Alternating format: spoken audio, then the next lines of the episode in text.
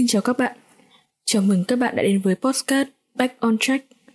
Như các bạn đã biết, dịch Covid-19 xuất hiện đã để lại nhiều sự thay đổi không nhỏ tới cuộc sống của mỗi người. Và ở đây, chúng mình sẽ đưa các bạn tới một góc nhìn chân thật nhất từ các bạn trẻ khi họ vượt qua được thời điểm khó khăn dịch bệnh. Và quan trọng nhất, nhìn nhận được chính bản thân mình ở những câu chuyện nhỏ trong cuộc sống đời thường. Khách mời trong tập đầu tiên của chúng mình ngày hôm nay là một bạn gái may mắn có thể được trở về quê hương trong khoảng thời gian thủ đô bắt đầu đợt giãn cách xã hội. Và mình là Hà Chi, người sẽ đồng hành cùng các bạn trong những cung bậc cảm xúc từ những chia sẻ chân thực nhất.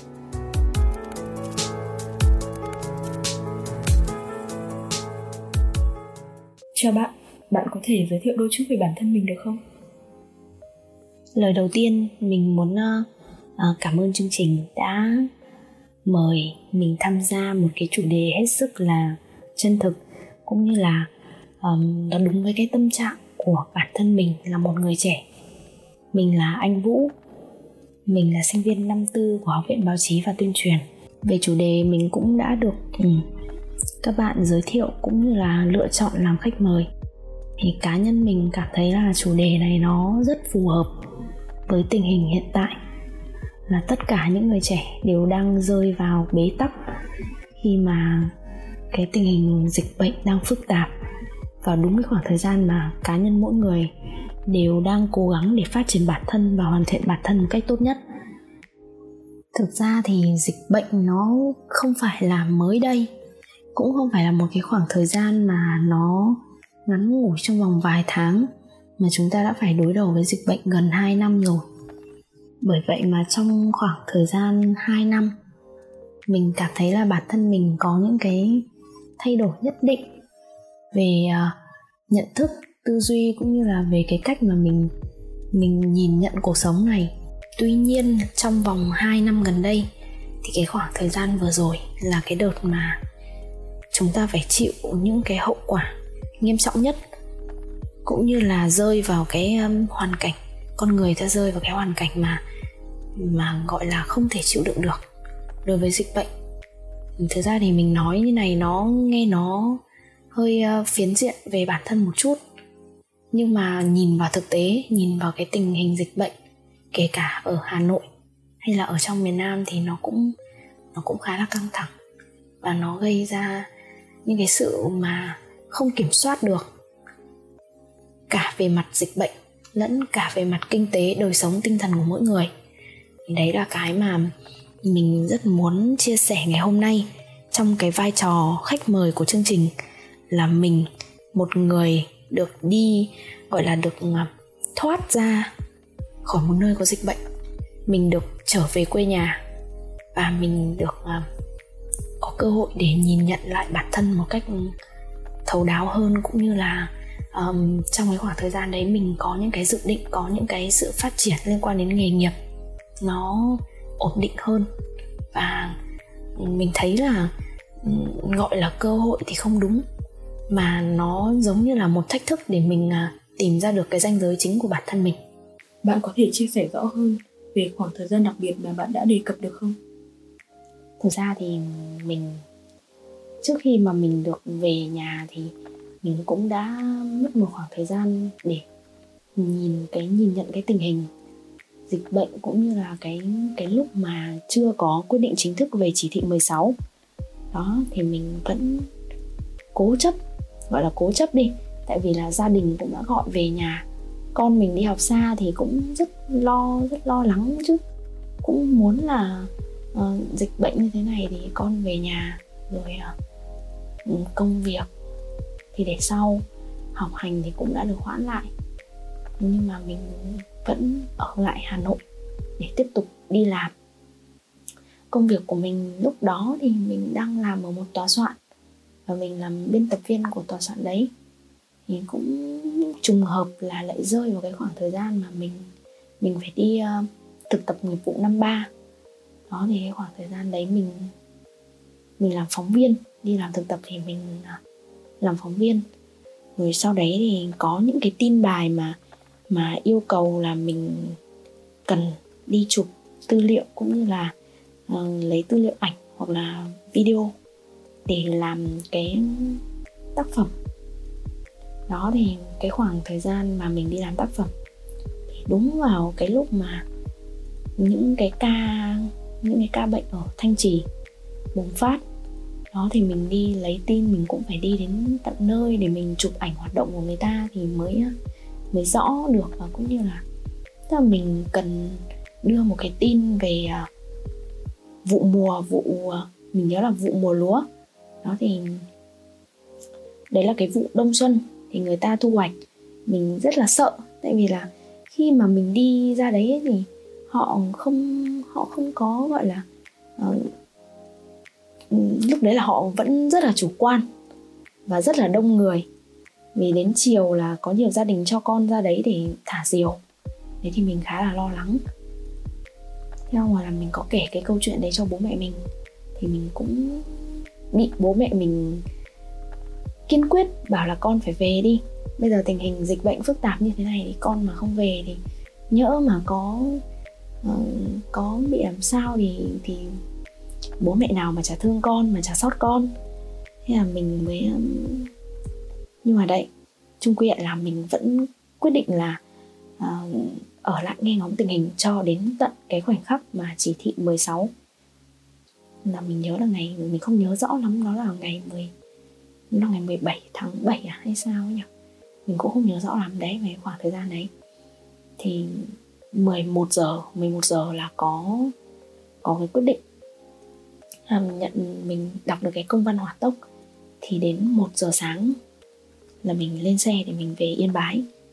Và mình đi về Yên Bái tại vì là cái khoảng thời gian đấy cho đến thời điểm hiện tại luôn Yên Bái cũng vẫn kiểm soát được tình hình dịch bệnh rất tốt và không hề có một ca mắc mới nào và là vùng xanh hoàn toàn. Đấy và mình đã quyết định đi về. Kể từ cái khoảng thời gian đấy về đến nhà cho đến hiện tại là mình đã về nhà 3 tháng. Lúc 1 giờ sáng thì mình lên xe về nhà và đến, gọi là đến trạm kiểm soát IC12 ở Yên Bái thì mình có phải vào để khai báo. Tức là hôm đấy cái chỉ thị 16 là 6 giờ sáng. Thì Hà Nội sẽ, coi như là giãn cách. Thì mình đã về nhà lúc, tầm khoảng ba rưỡi sáng. Mình ở đấy lúc 3 rưỡi sáng. Thì sau mình tầm khoảng 20 phút nữa là gần 4 giờ sáng là những ai từ Hà Nội về đều phải quay đầu. Là mình cái lúc mà mình được vào vào thành phố ấy, mình cảm thấy là mình rất là may mắn khi mà mình có cái cơ hội được đi về nhà mà không phải quay đầu lại. Bởi vì là những cái người đi sau mình họ họ phải quay đầu lại ngay lập tức đi về Hà Nội để cho kịp 6 giờ sáng có thể được ở trong Hà Nội. Còn không là khi mà họ đến cái trạm kiểm soát đấy rồi thì họ sẽ phải chờ hoặc là họ phải đi cách ly 14 ngày mới được vào trong thành phố. Bởi vì là cái quy định nghiêm ngặt và tức là mình cũng rất là thông cảm với họ. Là khi mà họ chỉ muộn hơn mình có một tí thôi là họ đã không được vào trong thành phố rồi. Chứ đừng nói là à, bây giờ phải đợi cách ly thêm 14 ngày nữa thì nó rất là dở và lỡ việc.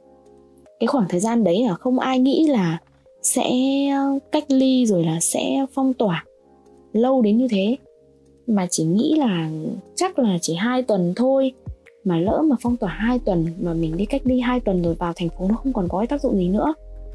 Đấy thì sau đấy thì mình được uh, uh, test nhanh và mình được xét nghiệm sau một ngày mình mới được vào trong thành phố. Là mình mất 24 giờ mình ở ngoài mình lang thang ở bên ngoài IC12 đấy. Rồi sau đấy mình mới được vào. Đó thì um, đúng là một ừ, cái trải nghiệm mà mình nghĩ là lần đầu tiên trong đời mình mình ở gần với cái dịch bệnh đến thế. Ừ, thực ra thì cái khoảng thời gian vào đầu năm 2020 thì lúc đó mình cũng đã được ừ, trải nghiệm cái cảm giác là ok, mình ăn tết ở nhà, xong mình xuống hà nội được 2 tuần, rồi mình lại về nhà và ở nhà thêm 2 tháng nữa. Nhưng mà cái khoảng thời gian đấy mình thấy là nó không, bản thân mình cũng chưa quá là, chưa quá là thay đổi và cũng, gọi là mình mình chưa thích nghi được, mình chưa quen. Đấy, thì đến cái khoảng thời gian này mình được về nhà khá là lâu. Và trong vòng 3 tháng đấy, có rất nhiều chuyện đã xảy ra và nó làm thay đổi nhận thức của mình. Khi mà nhận lời mời để làm khách mời, thì những cái trải nghiệm, đấy là cái trải nghiệm của cá nhân mình, nhưng mình nghĩ rằng là cái khoảng thời gian này, bạn trẻ nào cũng sẽ cảm nhận được là cá nhân họ, bên trong của họ đã có một cái điều gì đó thay đổi rồi. Và họ cái khoảng thời gian này là một cái khoảng lặng để họ có thể nhìn nhận ra vấn đề cũng như là gọi là khám phá được sâu bên trong con người mình thực chất là đang cần gì đang muốn gì. Và đang um, tìm tòi những cái khai phá những cái còn ẩn sâu trong bản thân mình. Nói thì nghe nó nghe nó hơi khó hiểu một chút nhưng mà đây mình sẽ diễn giải một cách dễ hiểu hơn tức là khi mà chúng ta được sống chậm lại, thì chúng ta sẽ cảm thấy trân trọng nhiều những cái khoảnh khắc mà đời thường mình nghĩ là nhiều người đã bỏ qua và bỏ rơi nó. Cái ờ, tuổi 21 của mình mình năm nay là 21 tuổi rồi. Thì không kể đến dịch bệnh, thì tuổi 21 của mình cũng đã có những cái thay đổi, cũng đã có những cái bước ngoặt nhất định ví dụ như là hồi mà các bạn học cấp 3 đi, thì 18 tuổi là bước ngoặt để các bạn, gọi là, phát hiện ra bản thân mình, phát triển bản thân mình vào một cái môi trường mới, tiếp cận với một cái, gọi là, cái cuộc sống mới. Đó, thì với mình tuổi 21 cũng như vậy. Mình bước vào năm cuối cùng của đại học và có những cái vấn đề mình phải lo lắng nhiều hơn thời gian học cũng như là bài tập nhiều, sản phẩm nhiều.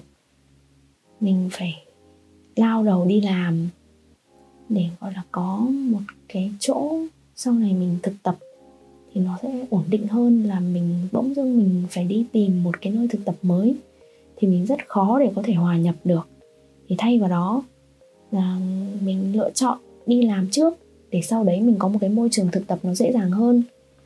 Phải lo nhiều thứ rồi là cũng đến cái tuổi lo xem là tương lai sau này của mình thế nào, mình định làm nghề gì, mình định bắt đầu một cái cuộc sống mới, không còn đi học mà phải lo cơm áo gạo tiền thì nó sẽ như thế nào. Rồi mình có những cái mối quan hệ mới thì mình sẽ phải giữ nó ra sao, hoặc là mình học cách buông bỏ những cái vấn đề mà mình không còn những cái vấn đề mà còn không còn quan trọng với bản thân mình nữa. Đấy, thì cái ngưỡng tuổi 21 này đối với mình nó cũng là một thay đổi lớn. Nó là một phần quyết định và cái khoảng thời gian mà mình được về nghỉ dịch, về nhà nghỉ dịch này nó cũng giúp mình nhận thức nhiều hơn về cái tuổi 21 này. Khía cạnh đầu tiên mà mình muốn đề cập đến ừ, có lẽ là gia đình. Cái khoảng thời gian, cái khoảng thời gian mà dài nhất mình ở nhà trong vòng 3 năm gần đây chính là khoảng thời gian này.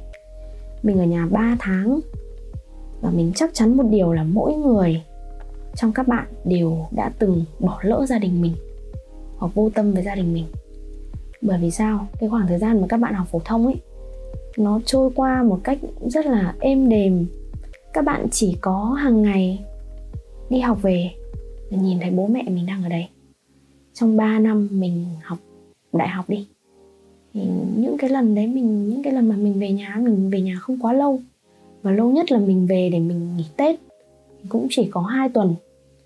Thì mình vẫn thấy là bố mẹ mình nấu những cái bữa cơm ăn hàng ngày với nhau, kể những cái câu chuyện xảy ra trong gia đình với nhau. Hoặc là cùng nhau ờ, nghe hoặc là hát những cái bài hát để coi như là sống một cái cuộc sống hàng ngày rất là bình thường đấy, mình mình chỉ đề cập đến những cái khoảnh khắc bình thường đấy thôi. Tại vì là mỗi cây, mỗi hoa, mỗi nhà, mỗi cảnh, thì mỗi một cái gia đình thì có một cái hoàn cảnh riêng. Mình không thể nào mà mình bao quát được cái hoàn cảnh của mỗi người. Thì mình sẽ đề cập đến cái hoàn cảnh của mình trong cái trạng thái chung nhất. Là mình đã về nhà và mình nhìn thấy là bố mẹ mình, đó, bố mẹ mình vẫn ở đó và vẫn ờ, đang hàng ngày sống một cuộc sống rất là ổn định và chỉ khi mà mình ở nhà quá lâu thì mình mới mình mới nhìn nhận được những cái khía cạnh khác. Mặc dù trước đây mình đã từng nghĩ tới nhưng mà thực sự thì bây giờ mình mới có cơ hội để gọi là sống chậm lại và sống sống vì gia đình hơn. Đó thì cái khoảng thời gian này ai cũng biết là dịch bệnh rồi là uh, những bác sĩ rồi là quân đội hoặc là những người trực tiếp bị nhiễm bệnh, họ đã bằng một cách nào đấy, cách này hay cách khác, họ đã đánh mất những cái khoảng thời gian bên gia đình và thậm chí họ đánh mất chính người thân của mình mình xem những cái phóng sự xem những cái tư liệu, xem những đoạn clip ngắn, xem những chia sẻ cũng như là ừ. đấy, nhờ có giãn cách mà mà những cái tương tác trên mạng xã hội người ta người ta hướng đến là tương tác trên mạng xã hội nhiều hơn thì mới mới có nhiều những cái câu chuyện trong mùa dịch được chia sẻ. Thì mình bỗng dưng nhận ra là à bây giờ mình về nhà bố mẹ mình cũng cũng không còn trẻ nữa, không còn trẻ chung gì nữa. Bố mình nghỉ hưu, mẹ mình cũng nghỉ hưu rồi. Là chính ra là ngày xưa là bố mẹ mình cưới nhau cũng muộn, đẻ con cũng muộn à, bây giờ mình mình 21 tuổi rồi nhưng mà bố mình đã 60 tuổi rồi. Bố mình 61 tuổi. Đấy thì à, uh, 61 tuổi là với mình là mình không trong mắt của mình là không còn là cái người bố trẻ trung của mình nữa. Mà bây giờ là bố mình đã bước vào cái tuổi mà gần như là là người già rồi. Đấy thì sau khi mà mình xem được rất nhiều cái cái tư liệu cũng như những cái đoạn phim những cái phóng sự thì mình cảm thấy là hóa ra là mình mình vô tâm với gia đình mình như thế mình không để ý đến rằng là bố mình đang à, vừa mới mổ mổ một cái tiểu phẫu tim mạch. Đấy còn mẹ mình thì bị ốm vặt rất nhiều. Mẹ mình thì cũng không còn trẻ nữa. Đấy, mình nhìn thấy hình ảnh mẹ mình là, mẹ mình rất thích làm đẹp. Rất thích, gọi là, cứ lên mạng tìm những cái công thức này, công thức kia để da rẻ, đẹp hơn. Hoặc là, đấy, thì lần này mình ngồi mình nhìn kỹ mẹ mình. Thì mình thực sự cảm thấy là không còn có cái loại mỹ phẩm nào có thể cứu lại được. Cái, những cái nếp nhăn, rồi là những vết đồi mồi là không có một cái loại mỹ phẩm nào. Tại vì là ai rồi cũng sẽ phải già đi ai rồi cũng phải đối diện với tuổi già. Đó thì mình cũng cảm thấy là, ồ, tại sao mình lại lại vô tâm với chính gia đình mình như thế? Mặc dù là bản thân mình mình tự nhận thấy là mình là một người sống rất tình cảm rồi. So với nhiều người đi, thì mình cũng về nhà thường xuyên, hỏi thăm bố mẹ, rồi là, gọi là có những, có can đảm để nói ra những cái lời yêu thương với gia đình của mình, bày tỏ tại vì là mình mình là một người sống hướng ngoại và mình rất rất để ý đến những cái công việc của gia đình. Đấy, nhưng mà trong một khoảnh khắc nào đấy thì mình nhận ra là thế là chưa đủ và mình đã quá là vô tâm với những người ở gần mình nhất. Đấy, mình đi học, mình đi học cũng 4 năm 3 4 năm rồi. Thì lần này mình về nhà không chỉ đối với ờ, bố mẹ mà mình còn à, gần gũi hơn với những người họ hàng, với à, bà, với à, các cháu, với anh chị, với các bác. Gia đình kiểu cảm giác như là, cảm giác bây giờ mình mới mình mới cảm nhận được là đúng nghĩa là gia đình là như thế nào. Tại vì nhiều lúc là, đấy, cứ mình thì vô tâm mọi người thì mải mê với những công việc cá nhân đấy, mình cũng mải mê với những dự định của mình. Mà mình quên mất đi những người xung quanh mình là họ cũng đang sống cuộc sống có mình. Mình đang sống cuộc sống có họ. Gia đình đang xoay quanh mình. Vậy mà mình lại mình lại vô tâm với gia đình mình như thế thì cái khoảng thời gian này đã giúp mình nhìn nhận và có cảm nhận nhiều hơn với gia đình. Có thể là dùng bằng lời rất khó mà mà mà thể hiện được cái cảm xúc.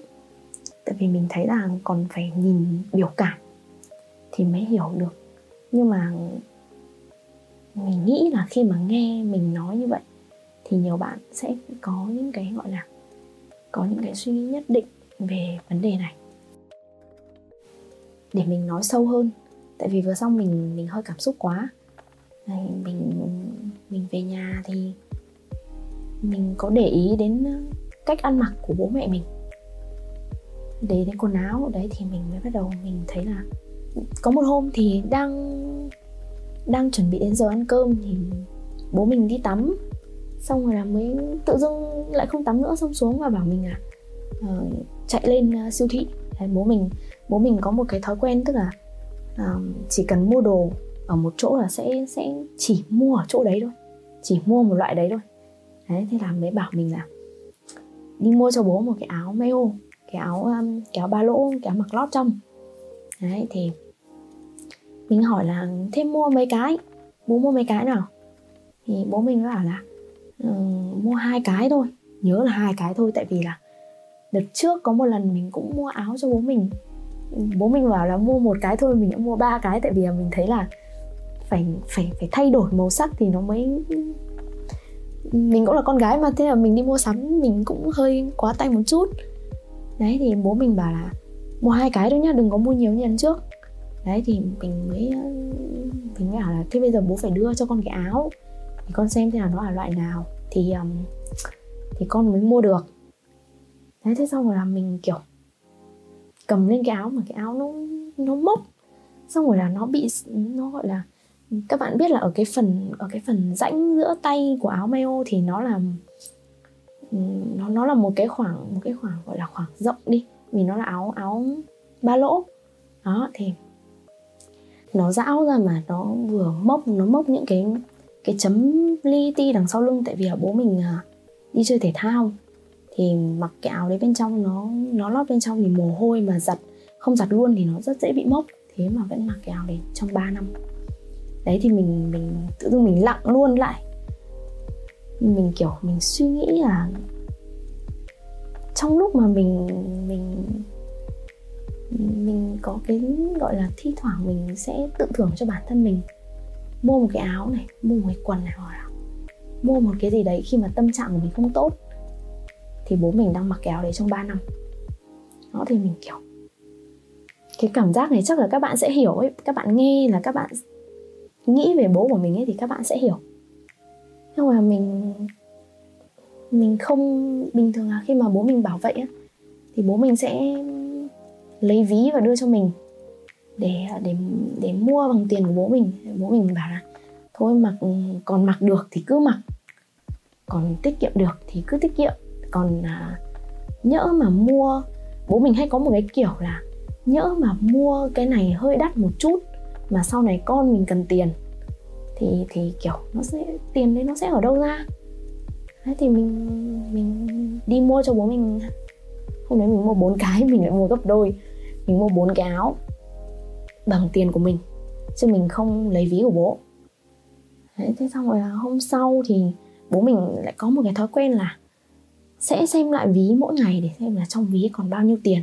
Để ngày hôm sau ví dụ mua đồ ăn thức uống thì chi tiêu sẽ như thế nào đấy thì tự dưng hôm sau thì lại lại ngồi thử ra xong rồi là thắc mắc là hôm qua mua áo mayo như thế mà sao hôm nay vẫn còn tiền ở đây?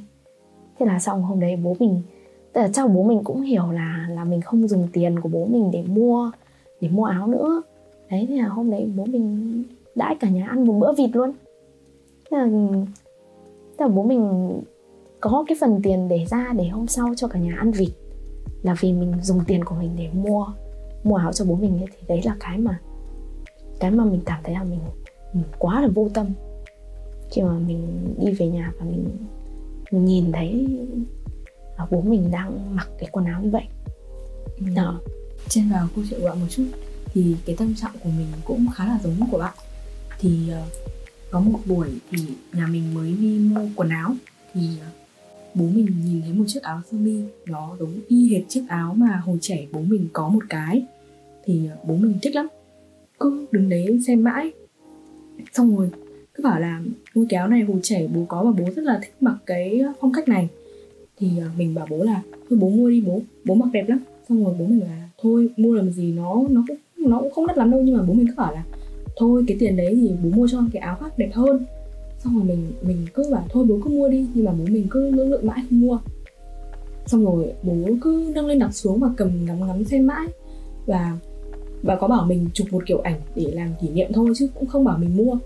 Thế là chụp xong ảnh thì về nhà, xong bố cứ xem đi xem lại ảnh hồi trẻ với cả ảnh bây giờ của bố để xem lại, đối chiếu xem hai sự khác biệt, có khác gì có khác nhau nhiều không. Thế là mình mình thấy bố mình rất là thích cái áo đấy thì Ừ, mình thì ờ, mãi về sau hai sau hai tháng sau cái sau hai tháng đi shopping đấy cùng với bố thì mình mới ờ, có đi làm lại. Và điều đầu tiên mình có làm sau khi nhận được tháng lương đầu tiên là mình đã mua tặng bố cái áo đấy. Và bố mình vui lắm luôn ấy mình chưa thấy bố mình vui như thế bao giờ luôn. Đấy thì mình muốn chia sẻ về uh, câu chuyện của bố mình như vậy. Thì làm mình nhận ra là bản thân mình khá là vô tâm vì không có nhờ có cái khoảng thời gian đi về nhà như này thì mình mới mình mới mới nhìn được mới thấy được những cái những cái câu chuyện. Đấy chỉ là một câu chuyện nhỏ trong số rất nhiều câu chuyện trong cái khoảng thời gian mà 3 tháng mình ở nhà. Đấy, thì còn mẹ mình thì mẹ mình trẻ hơn bố mình 12 tuổi. Tức là bố mẹ mình thì bố mình già dặn hơn còn mẹ mình thì trẻ hơn 12 tuổi. Đấy nên là cái, gọi là cái sự điềm tĩnh, cái sự điềm tĩnh và cái sự trải đời của bố mình chắc chắn là sẽ nhiều hơn mẹ mình. Và đôi khi là mình còn cảm thấy là mẹ mình khá là trẻ con. Tại vì cái cái tính cách của mình ảnh hưởng từ bố mình nhiều hơn nên là mình có phần bình tĩnh và mình điềm tĩnh hơn. Còn mẹ mình thì ừ, các bạn hiểu là nó nó giống như là các bạn có một người mẹ trẻ. Xong rồi là uh, người mẹ người mẹ của các bạn rất là rất là gọi là ừ, nhí nhảnh đi. Thì mẹ mình khá là trẻ. Đấy thì thực ra là so với mẹ nhiều bạn thì không trẻ bằng. Nhưng mà để so với người chồng thì uh, mẹ mình kém bố mình 12 tuổi. Đó là một cái mà nó là một cái khoảng cách khá xa mẹ mình có phần vô tư hơn. Đấy đây xong cái khoảng thời gian mà mình về nhà này, mẹ mình rất vui. Mẹ mình muốn ăn rất nhiều những cái món ăn lạ. Ví dụ như là mình biết nấu đồ hàn hoặc là mình biết làm mấy cái món mà bây giờ trên trên tiktok thì người ta dạy hoặc trên mạng. Hoặc những cái những cái món ăn lạ lạ mà mẹ mình chưa từng được ăn. Thì cái khoảng thời gian này mình được gần gũi với mẹ hơn. Và tức là người ta có câu là con gái thì hợp với bố mà con trai thì hợp với mẹ. Mình cũng phải công nhận điều đấy, là mẹ mình với anh trai mình rất là hợp nhau và mình với bố mình thì còn càng hợp nhau hơn nữa. Đấy, thế nhưng mà cái khoảng thời gian này thì mình mình ở nhà với mẹ thì mình cũng phát hiện ra là à người mẹ có phần trẻ trung này của mình cũng có những cái, cũng có những cái khoảng lặng, cũng có những cái chăn trở. Tại vì sao? Mẹ mình rất thích làm kinh doanh. Tức là là một người phụ nữ mà có ước mơ ấy thì thì vì họ là phụ nữ mà nên là họ muốn là uh, thực hiện cái ước mơ đấy cũng như là uh, muốn được phát triển bản thân nhưng mà bây giờ họ cưới chồng họ lấy chồng thì họ sẽ phải gác lại cái ước mơ của mình. Đấy thì trong vòng mấy năm gần đây thì mình có động viên. Có động viên là mẹ thích thì mẹ làm. Là mẹ mẹ làm vừa vừa thôi. Còn như là không không phải khó khăn, không phải khổ làm gì cả. Đấy thì mình cũng thấy là mẹ mình làm, xong mẹ mình chăn trở. Ừ, thì mình mới, mình mình mới hiểu ra một một cái điều đó là từ khi mà có gia đình, từ khi mà có con ấy thì cái ước mơ của mẹ không còn là là đi lăn xả ở ngoài để đi kinh doanh mình đi làm nữa. Mà, mà tự dưng mẹ mình nói với mình một câu là kiểu bây giờ mẹ mẹ làm ra mọi thứ mẹ chỉ muốn là gửi hết cho các con. Nên là mẹ mình muốn gửi nhiều tiền cho các con để các con có thể có cuộc sống sung túc ở dưới này. Tại vì là bố mẹ ở nhà thì có nhà ngày ăn đủ các bữa muốn gì mua đấy được còn các con ở, đấy thì theo lời của mẹ mình là bố mẹ ở nhà thì ăn sung mặc sướng, còn ăn sung mặc sướng ấy. còn các con thì ừ, thì ờ, phải đi làm, phải kiếm sống, để rời xa gia đình thì, đấy ừ, tự dưng mình mới nhận ra là hóa ra là để đến cái, một cái tầm tuổi nhất định thì ước mơ của bố mẹ không còn là những cái ước mơ lúc trẻ nữa mà ước mơ của bố mẹ là làm để kiếm được bao nhiêu để lo cho cái cuộc sống của chính các con của mình. Và các con của mình mới chính là cái mơ ước của bố mẹ. Đấy thì có lẽ cái bài học đầu tiên mà mình mình thu lại được cho bản thân mình khi mà mình về nhà, đó là gia đình.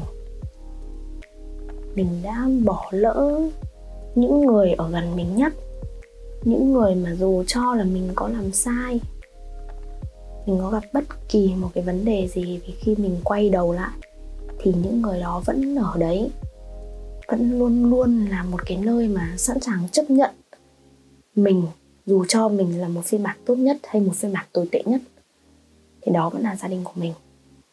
Thì cái khoảng thời gian này, có lẽ là nhiều người cảm nhận được ừ, là bản thân mình thay đổi đối với gia đình lâu rồi, nhưng mà mình chỉ muốn nói là trước đây mình cũng đã từng để ý là bố mình có thể mặc một chiếc áo cũ.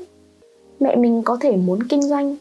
Nhưng mà hiện tại khi mà mình mình ở một cái độ tuổi lớn hơn rồi, thì mình càng cảm nhận được sâu sắc cái vấn đề đấy vì mình cũng đã ra ngoài mình đi làm rồi.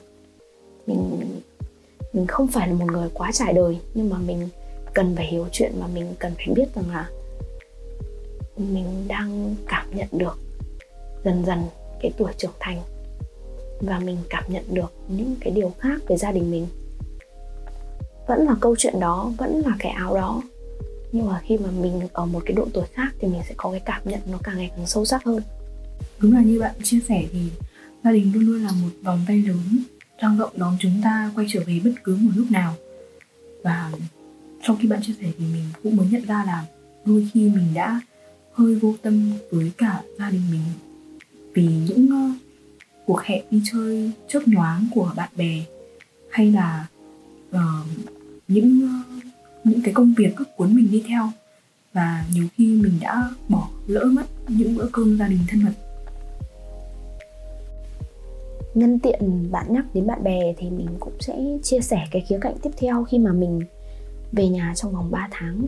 Mình cảm nhận được đó chính là bạn bè để mình có rất nhiều những người bạn chơi với nhau từ bé. Tức là mình còn có cả thanh mai trúc mã rồi. Tất tần thật những cái người bạn cấp 2, cấp 3 của mình. Thì bẵng trong khoảng thời gian 3 năm mình đi học này mình được tiếp xúc với môi trường mới này mình gặp những người bạn mới này mình quay cuồng lao đầu vào công việc này mình lao vào những cái hoạt động câu lạc bộ rồi là ờ, những cái mối quan hệ mới mà mình mình, gọi là, mình hơi lơ là, mình chỉ hơi lơ là thôi chứ không phải là lâu rồi mình mới gặp lại các bạn. Mà mình vẫn gặp các bạn mình. Nhưng mà lâu rồi mình mới có thể ngồi lại để nói chuyện với các bạn mình một cách sâu sắc hơn và ừ, ý mình ở đây là nhá, bình thường khi mà bạn gặp một người bạn ấy thì bạn sẽ chỉ biết được là khoảng thời gian gần đây người đấy đang đang trải qua những cái vấn đề gì tức là chỉ biết trong một cái khoảng thời gian rất gần thôi. Nhưng mà trong vòng 3 tháng ngày nào bạn cũng gặp những người bạn đấy, những người bạn gần nhà của mình, những người bạn cấp 3 cấp 2 của mình. Thì bạn sẽ được biết những cái câu chuyện dài hơn, những cái cảm xúc dài hơn, những cái mặt tính cách có lẽ là nó sâu sắc hơn rằng là người bạn này của mình đã thay đổi. Trong 3 năm người bạn này của mình đã thành một người khác và mình mình cảm nhận được là mình biết được những cái biến cố trong cái khoảng thời gian mà mình không để tâm đến họ. Mình có biến cố và họ cũng có biến cố, thì con người họ đã thay đổi như thế nào? Đấy, khi mà mình gặp lại các bạn của mình ấy, trong đầu mình lúc nào cũng chỉ hiện lên một cái hình ảnh là hình ảnh người bạn đấy đang mặc áo khoác đồng phục. Và mình cảm giác như là mình, như mới như ngày hôm qua mình mới bước ra khỏi cánh cổng trường phổ thông là mình, trong nhận thức của mình, đến đấy, về người bạn đấy, thế là hết. Và ngày hôm nay mình gặp lại, thì trên người bạn ý không phải là áo khoác đồng phục, trên người mình cũng vậy. Mình mặc những bộ quần áo thể hiện cái phong cách, thể hiện cái, gọi là, cái cá tính riêng của mình, và bạn cũng thế. Thì mình bỗng nhận ra à người này đang theo đuổi phong cách này. Người này đang có cái khung tính cách như thế này. Họ đang nói chuyện với mình bằng một cái, gọi là, cái giọng nó trải đời hơn hoặc là nó mình dùng từ trải đời ở đây thì nó nó hơi nó hơi buồn cười ở chỗ là những đứa trẻ 20 21 tuổi thì trải đời cái gì? Nhưng mà so với cái năm mà mình 18 tuổi mình nhìn, nhìn ra là hóa ra là lúc đấy là mỗi người bọn mình đã đi một con đường riêng mà. Bọn mình không còn điểm chung nào nữa. Và chính cái khoảng thời gian mà mình về nhà 3 tháng này dường như là bọn mình lại tìm lại được cái điểm chung. Đó là những cái sự vất vả trong cuộc sống của mình. Mình lặn lội xuống xuống Hà Nội, đi đi học ở một cái nơi xa hơn. Mình phải tìm cách cân bằng cuộc sống của mình. Thì lúc đó mình, bỗng dưng mình cảm thấy là mình có một cái tiếng nói chung với những người bạn của mình. Và bọn mình bắt đầu ở nhà với nhau. Và và gặp nhau nhiều hơn chia sẻ nhiều hơn về cái quan niệm sống của mỗi người, về cái cuộc sống đã diễn ra như thế nào trong vòng 3 năm vừa qua mà bọn mình vô tình bọn mình quên mất. Nhưng sau đấy thì tất cả mấy, tất cả những người bạn xung quanh mình, chúng mình gặp lại nhau và chúng mình mới nhận ra là à dù cho có có xa cách đến mấy, thì khi mà gặp lại nhau ấy bằng một cách nào đấy, chúng ta vẫn vẫn có thể có những cái điểm chung để nói, có những cái chuyện chung để kể. Tại vì là cái xuất phát điểm của chúng ta giống nhau. Là từng là những người bạn mà chỉ có những cái nỗi lo về những bài thi, những tiết học, những môn học. Và sau đấy, khi mà khi mà đứng giữa cái ngã ba của tuổi 18 ấy thì bọn mình mỗi người đi một hướng. Thì lúc đó là cái ngày gặp lại là bọn mình mang những cái câu chuyện đấy để kể cho nhau nghe. Và để thấy rằng là à, hồi đấy mày là một người chỉ biết uh, chăm chăm trêu đứa ngồi cạnh. Hoặc mày là một người chỉ thích hát chỉ thích văn nghệ. Mày là một người chỉ thích đá bóng. Vậy mà bây giờ tất cả chúng ta đều phải lo lo những cái cái vấn đề trong cuộc sống của mình. Đấy thì mình đấy là một cái mà mình cũng cũng khá là hối tiếc khi mà mình đã không để tâm đến cả những cái người bạn mà gần gũi với mình nhất. Tại vì à, mình vẫn gặp họ ở dưới Hà Nội. Có những cái lần mà mình ờ, mình, gọi là, mình gặp khó khăn đi. Ví dụ như mình bị hỏng xe chẳng hạn, hoặc là mình mình ờ, cần bạn đón hay như thế nào đấy. Hoặc là chúng mình vẫn đi ăn với nhau, nhưng mà câu chuyện nó cũng chỉ dừng lại ở ở những những cái khoảng thời gian rất gần thôi. Và cái khoảng thời gian 3 tháng về nhà này mình được hiểu hơn về những người bạn của mình. Về những người mà mình nghĩ rằng là ờ, trông nó thế này thì chắc là chả bao giờ nó buồn đâu. Hoặc là trông nó thế này nhà nó lo hết cho nó thôi thì nó việc gì phải suy nghĩ về những vấn đề khác. Nên là trông hai đứa chúng nó yêu nhau từ thời phổ thông như thế này mà bây giờ vẫn yêu nhau thì có phải là đấy là một tình yêu rất bền chặt không? Thì có rất nhiều những cái vấn đề mà bọn mình được trải lòng với nhau được hiểu hơn. Từ đó thì mình cũng cũng vỡ lẽ ra rằng à ừ, cuộc sống này mình phải trước tiên là tất nhiên là mình phải sống vì bản thân mình rồi. Nhưng mà mình có có tồn tại được hay là mình có chỗ đứng được hay không vẫn là cái cách mà mình đối xử với những người ở bên cạnh mình. Mình uh, những người ở bên cạnh mình chính là cái cái tấm gương chính là một cái gương đấy để phản chiếu bản thân mình vào thời điểm đó. Mình cũng cũng cảm thấy là ok, cá nhân mình dường như là khi mà phải nghỉ ở nhà lâu như vậy nhưng mà thực tế là mình đã thu lại được rất nhiều thứ. Những người trẻ thì thường hay hỗn loạn và những người trẻ ngày nay thì sẽ bị hỗn loạn trong cảm xúc nhiều hơn. Thì cái khoảng thời gian mà mình 3 tháng, mình có thể nhắc đi nhắc lại là 3 tháng này có thể là nó nó nó không quá dài nhưng mà là 3 tháng thay đổi nhận thức của mình. Bình thường thì mình cũng là một người rất hay quan sát và rất hay để ý. Nhưng mà mình chỉ quan sát và để ý ở đấy thôi và khi nào mà mình cần thì mình mới mới lôi những cái tình huống mà mình quan sát được đấy ra để để đánh giá. Nhưng mà bây giờ mình là sau tất cả những chuyện mình vừa nói, mình không thể nào mà diễn tả được cái cảm xúc này bằng lời được, nhưng mà mình nghĩ là các bạn sẽ hiểu. Sau đấy thì mình có quan sát những người xung quanh, những người hàng xóm những người anh, chị em, bạn bè, những người ngày xưa mà mình cảm thấy là mình chỉ nhìn thấy một phần rất nhỏ ở trong cuộc sống của họ. Mình thấy là họ đang đi ngoài đường, họ đang cười nói chuyện những cái vấn đề này với với một người khác. Hoặc là mình thấy họ đang ờ, tay sách một cái túi gì đấy, họ vừa đi mua sắm, đi chợ về. Mình chỉ nhìn được những cái khía cạnh đấy của họ là mình biết à thì họ vừa đi sắm, vừa đi mua. Nhưng mà bây giờ thì mình mình kết hợp kết hợp lại để mình à, quan sát đó là hôm nay mình nhìn thấy à, hàng xóm sát nhà mình. Sách về một túi thịt bò, một túi rau cải.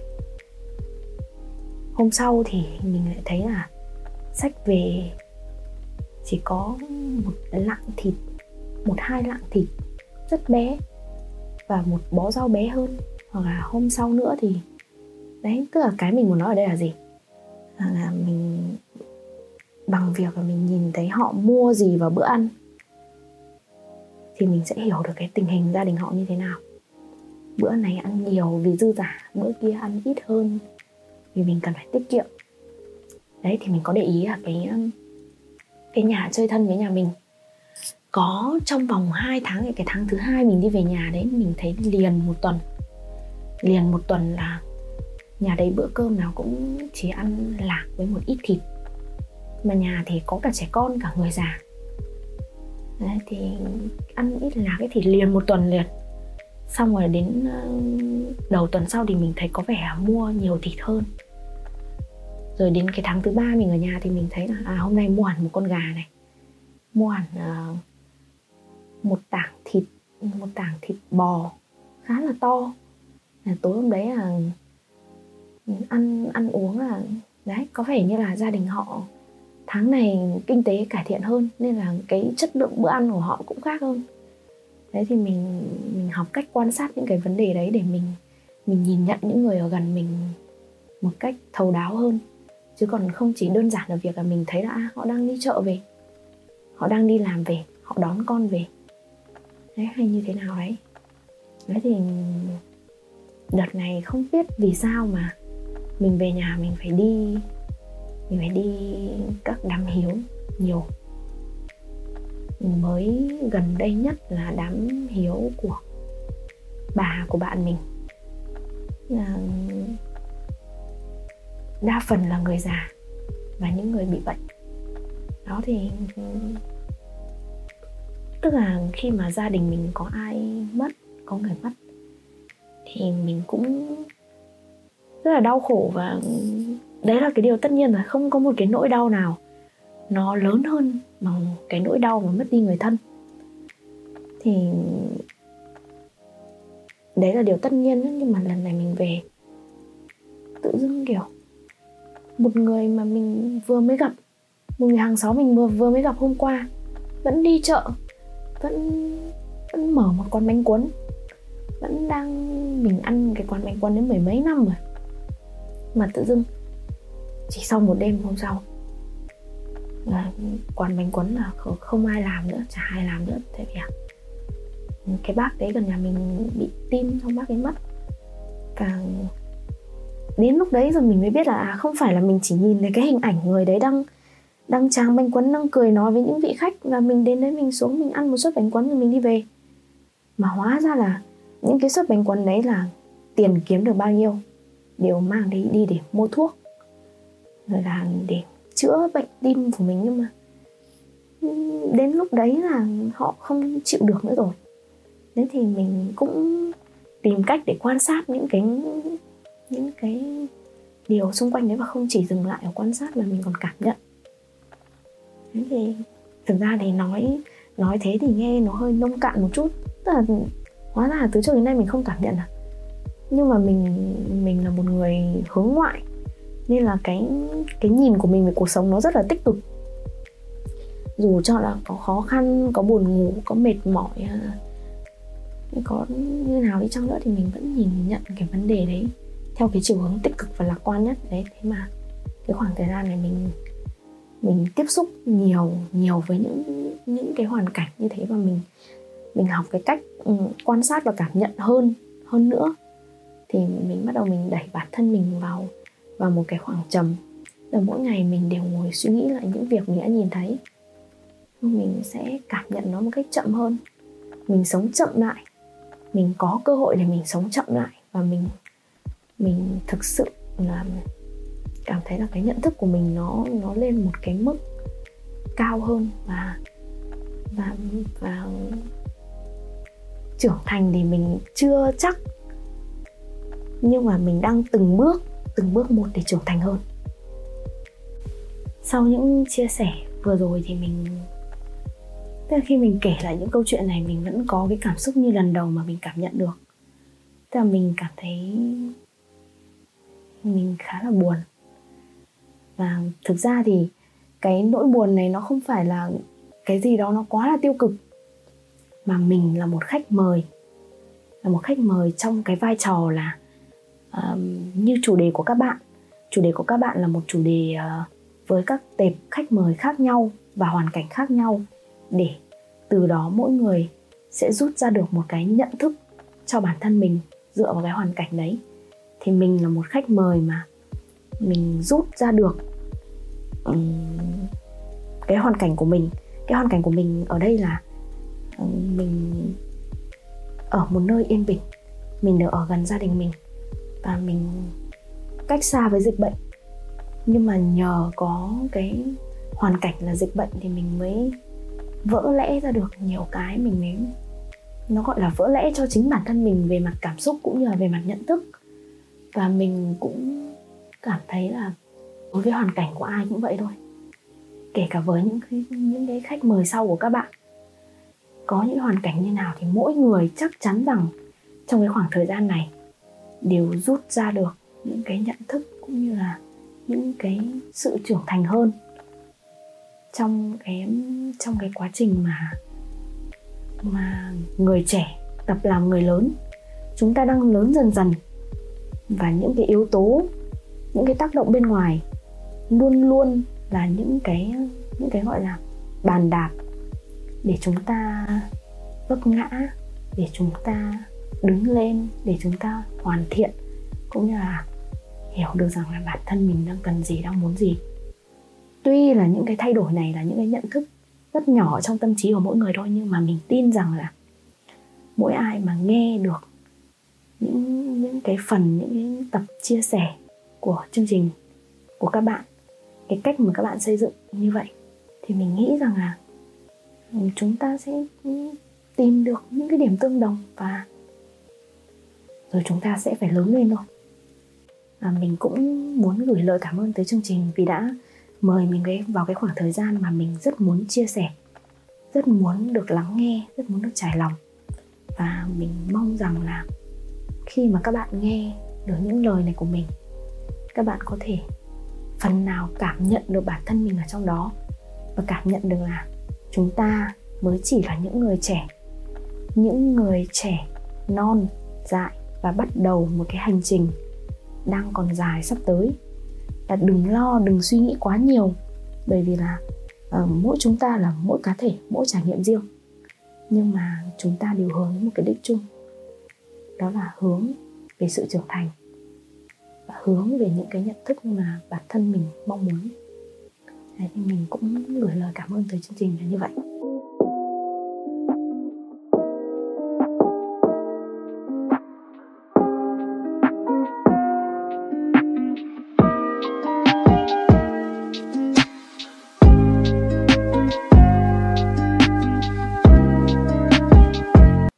Ơn bạn đã có những chia sẻ rất chân thật. Qua câu chuyện mà anh Vũ chia sẻ, các bạn trẻ chắc chắn đều nhìn thấy được hình ảnh chính bản thân mình trong đó để thấu hiểu và có sự phát triển hơn về mặt nhận thức lẫn tình cảm. Một lần nữa, xin gửi lời cảm ơn tới quý vị khán giả đã lắng nghe tập đầu tiên của Back on Track. Các bạn hãy cùng chờ đón những câu chuyện từ những vị khách mời với những hoàn cảnh khác nhau của chương trình ở những tập tiếp theo nhé.